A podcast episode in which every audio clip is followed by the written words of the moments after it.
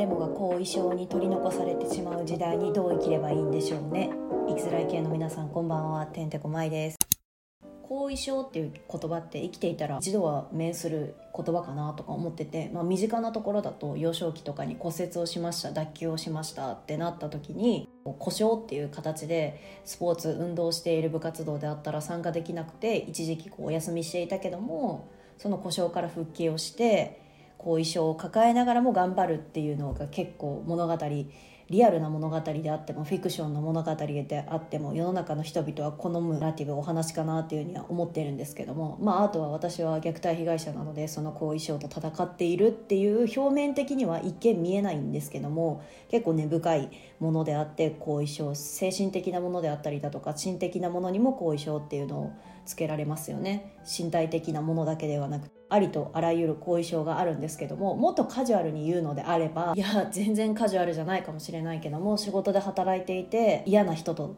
対峙した時にそのうわーってたくさん言われていた愚痴であったりだとか面倒くささっていったものを受賞してしまった後にもうあの人の愚痴を聞きすぎてもう耳にタコだわとか嫌だったな。だから後遺症になってるからちょっと避けたい事案だなみたいな意味合いで使われるそういったニュアンスで使われるのも後遺症かなっていうのを思っている。だからこう誰しもが後遺症を持っていて、まあ、それは大なり小なり大きい事件性をはらむものから事件性のないカジュアルに使われるものまでたくさん該当してくることかなっていうのは思っているんですけどもその後遺症に取り残されないためにどういうふうに生活していけばいいのかな意識づけていけば私っていうものが解放されるのかなっていうのを常々私はずっと考えてるんですけども、まあ、一つ大きく集約して一つ、まあ、結論として定義づけるのであればトラウマは後遺症が出るってことはトラウマに駆られている状態っていうことだからそのトラウマってじゃあ何から生まれるものなんだろうねって考えた時に恥っていう感情なんですよね。恥ずかしい。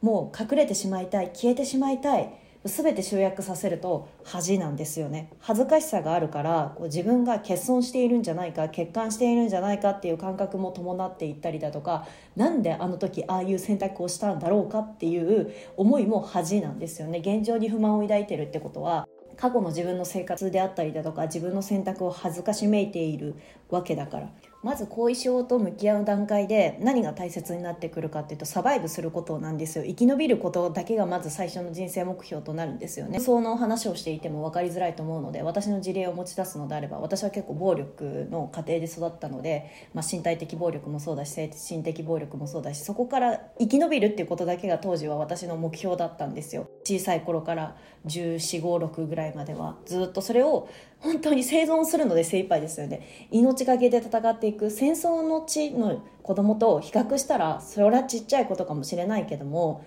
まあ、一つのさ研究結果とか持ってくるのであれば虐待の元で育ってきた人たちって同じような機能的な障害を受けたのと同等ぐらいのレベルの後遺症が残っていたりするんだって、まあ、それは人によるんだけども、まあ、それぐらいだから対比させるものではないんだけどもそれぐらい結構私の中では大変なところがあったのでまずもう生きるだけで精一杯、まあ、別に生きたいとも思ってなかったんだけども死ねないんだったらまあ生きるしかないかなっていう意味で生き延びることだけが目標だったんだよね。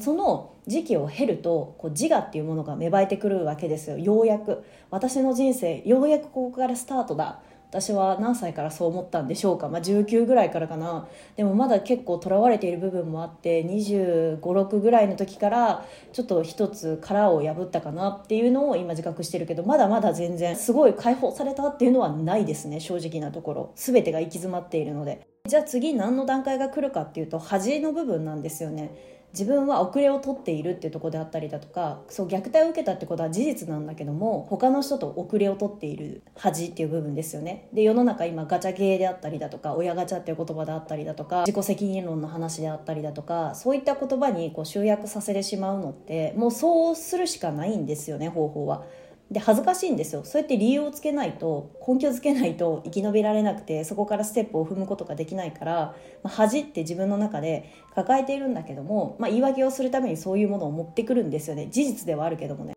でもっとこうハウツー的な具体的な手法になってくるとセルフケア自分を自分で愛そうみたいな感覚が不足しているので、まあ、そこを補っていったりだとか、まあ、とにかく自分を甘やかす時間を作るとかですよね。具体経験者の方がみんなそうっていうわけじゃないんだけども結構自責をする人が多くて私が悪かったんだとか自分さえいなければよかったなとか、まあ、虐待だけじゃなくて私いじめも経験者なのでハラスメントも経験者なのでもうありとあらゆるもうネガティブなことを経験してるんですけども全ての物事において共通するのって本当恥の部分であったりだとかセルフケアの不足から出てくるこう自己肯定感の低さみたいなのを私は今振り返っては思うんですよね。だからまずこう恥っていう感情が出てきました。まず生き延びることだけが精一杯だから、まあ、まず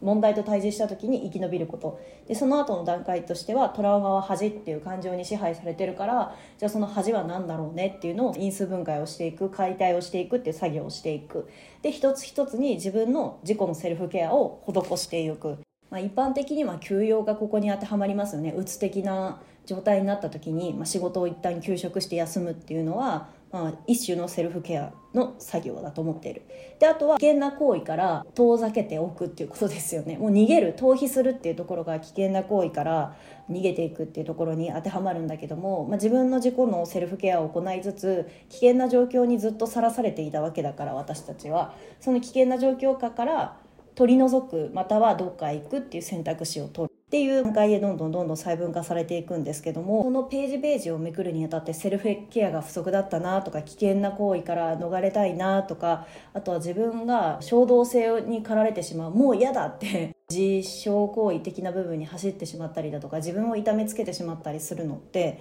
その衝動性の部分があると思うんですよね。お金使いたくないのにすごい散財しちゃったとか食べたくもないのにすごい過食をしてしまったとか行動は違えどたくさん散財をしてしまうとかご飯を食べてしまうとか自分を自分で傷つけてしまうっていうのは衝動性な部分だからその衝動性に駆られてしまう前にまセルフケアとこう危険なところから去ろうというこう予防的措置なんだけども予防的処置なんだけども、まあ、衝動性をも伴ってたらそことも向き合わなきゃいけないので自分はじゃあ何が衝動性となっているんだろうみたいなところを分解していくと、まあ、未然防止っていうことができるのかなって思う。だからその恥の部分って恥ずかしい経験をするとか あえて挫折経験をするとかっていうのは本当に大事だなっていうのを私思っていてこう自分の人生の中で他者加害による挫折経験っていうのが多かったの私新卒の頃にいろんな人とさ集団面接の練習とかしたんだけどもみんなが「あなたの挫折経験何ですか?」ってこう尋ねられた時のアンサーがすっごい綺麗な物語だったことにイラつきを覚えていたの部活動で全国大会行ったけども優勝できませんでしたとかすっごい綺麗な物語じゃん。で何々を目指していたけどもこれはできなかったのででもこういうイベントを通すことによってこういう道もいいなと思って私はこういうふうに舵を切りましたとかすごい美しい自分だけのエピソードトークを持っているの。でも私は本当にここですごいつまずいたのは挫折経験は何ですかって聞かれた時に私全部挫折だなって思ったの。あの就職するにあたってね。私全部挫折経験だからこれを語ったところでじゃあ現状を何をやって何を改善点を見つけて何を課題設定をして克服していきましたっていう、まあ、プランを語ればいいだけなんだけども面接ってそれを見られているわけだからもう律儀にこういうことがあってって細かく言わなくてもいいんだけど当時はまだ私も若かったからえー、挫折経験そもそも生まれてきたことだしなこの世の中にみたいなすごいひねくれた思想を持っていてプラスアルファ他の子たちは自分で選んだ道で挫折をしているからそれこそ大学受験を失敗しましたとかそういう物語を聞くたびに自分の恥っていう感情が生まれてくるんですよね。だから私の中で何が葛藤が起きているかっていうと自分自身を癒してあげなくちゃっていう感情とあとこれ未然防止しなきゃいけない感情だなっていうこの2つをかき回せて生きているんですよね。だから虐待育ちとか毒親育ちがこう短絡的にしんどいしんどいしんどいって言われるけども結構根深いんですよ。もうあらゆる物語の中で起きてくる事象に関してすごい過敏性を持っていていちいちそこに衝動性をはらんで感情が出現してしまうんですよね。だからまあそこがしんどいってこう簡単な言葉に集約されているけども、まあ、そこがつながってくるのかなっていうのは思っている。なんでこんな話をしだしたかっていうと最近愚痴を話すコミュニティみたいなところに行ってきたの。で私愚痴を話すのってそんな好きじゃないんですよ。なんでかって結構生産性がないなっていうのをずっと思ってたんだけども最近20代後半になって思ったのが愚痴ってある種の毛づくろい的なコミュニケーションの一つだから私たちって人間なんだけども動物なんですよね。ホモ・サピエンスっていう。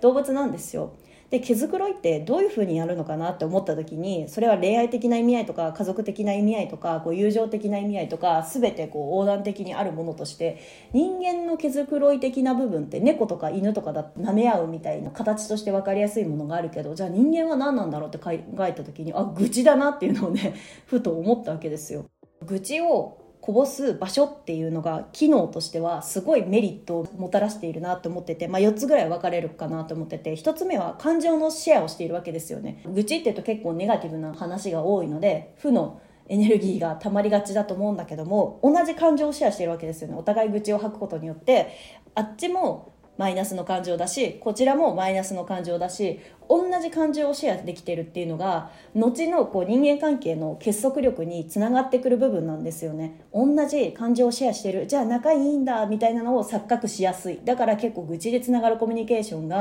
地元ネットワークといういろんなコミュニティで使われがちなのは、まあ、ここに来るのかなって思っている。で2つ目は、まあ、3つ目とつながってくるところがあるんだけども2つ目は所属性っていうところですよね。さっきの感情のシェアをすることによって何が生まれてくるかっていうと所属感が出てくるんですよ。あ自分もこう思ってたけども相手もこう思っているんだ。私だけじゃないんだっていう自己肯定感の測り方。本当だから毛づくろい的なものだなと思いますね。で3つ目は村みたいな機能ですよね。村って何ですかって話になってくるんだけどもコミュニティって一種の村ある種の村なんですよね。ファンコミュニティとかも全部村だと思ってて 一つ一つ村なんですよね。例えば最近私は東京コミコンに参加してきたのでそこでの村みたいなコミュニティを紹介するのであればマッツ・ミケルセンっていう俳優さんがいてその俳優さんが好きな人たちが松目ケレセンに対してメッセージを送ろうみたいなのをこう個人の有志で募ってやっていたんですよ。何だったかな？なんか日本の国旗を広げてそこにメッセージを書くみたいなのをこう一部の有志で集まってやっていることがあったんですね。あれって結構村的な機能じゃないですか。松見ケルセンっていう一人のキャラクターがいてそこに集まってきた人たちが、まあ、別の機能としてファンで何かプレゼントを送ろうよっていうイベントがなされている。音声配信とかもそうですよね。結局いろんなイベントをなされるのにあたってグループグループグループで固まっちゃうところがあって村みたいなところがあって村がいろんな村があるなって 私を見ているんですけどもまあそれは私が本当にコミュニケーションスキルがないから羨ましいなっていう感情も伴ってこういう発言をしているわけですけどもただひねくれてるわけじゃなくてね自分の責任でもあるから私は能動的にコミュニケーションを図らないタイプなのでっていうか図れないタイプなので恥ずかしくなっちゃうタイプなので。ここで生まれるものっていうのは強靭な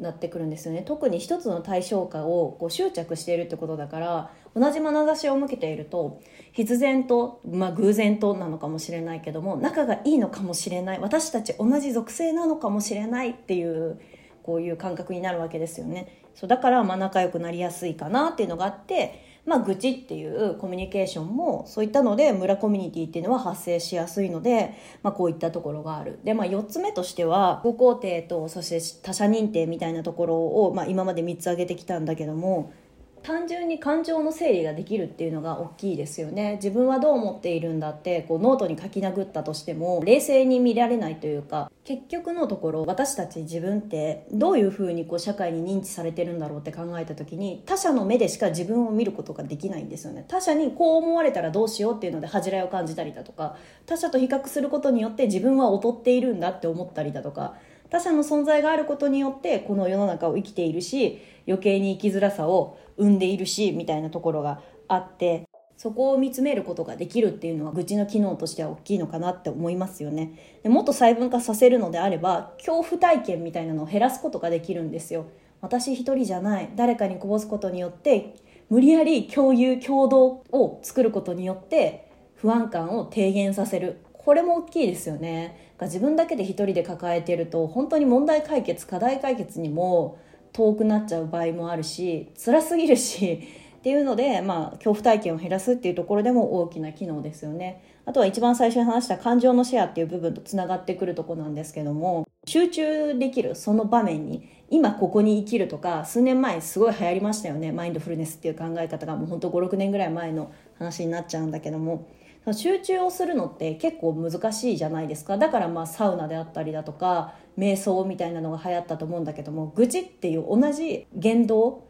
行動を行うことによって一緒の行動をシェアしているわけだからその場面に集中できるわけですよね。そうだから今ここに集中しているって感覚を持ってきやすいのが、まあ、愚痴として挙げられてくるのかな。4つ目の自分の目だけじゃなくて他者の目を通して見つめ合うことができるっていうのは助けにもなりますよね。自分だけでは解決できないからじゃあ他者の脳みそを借りようとか。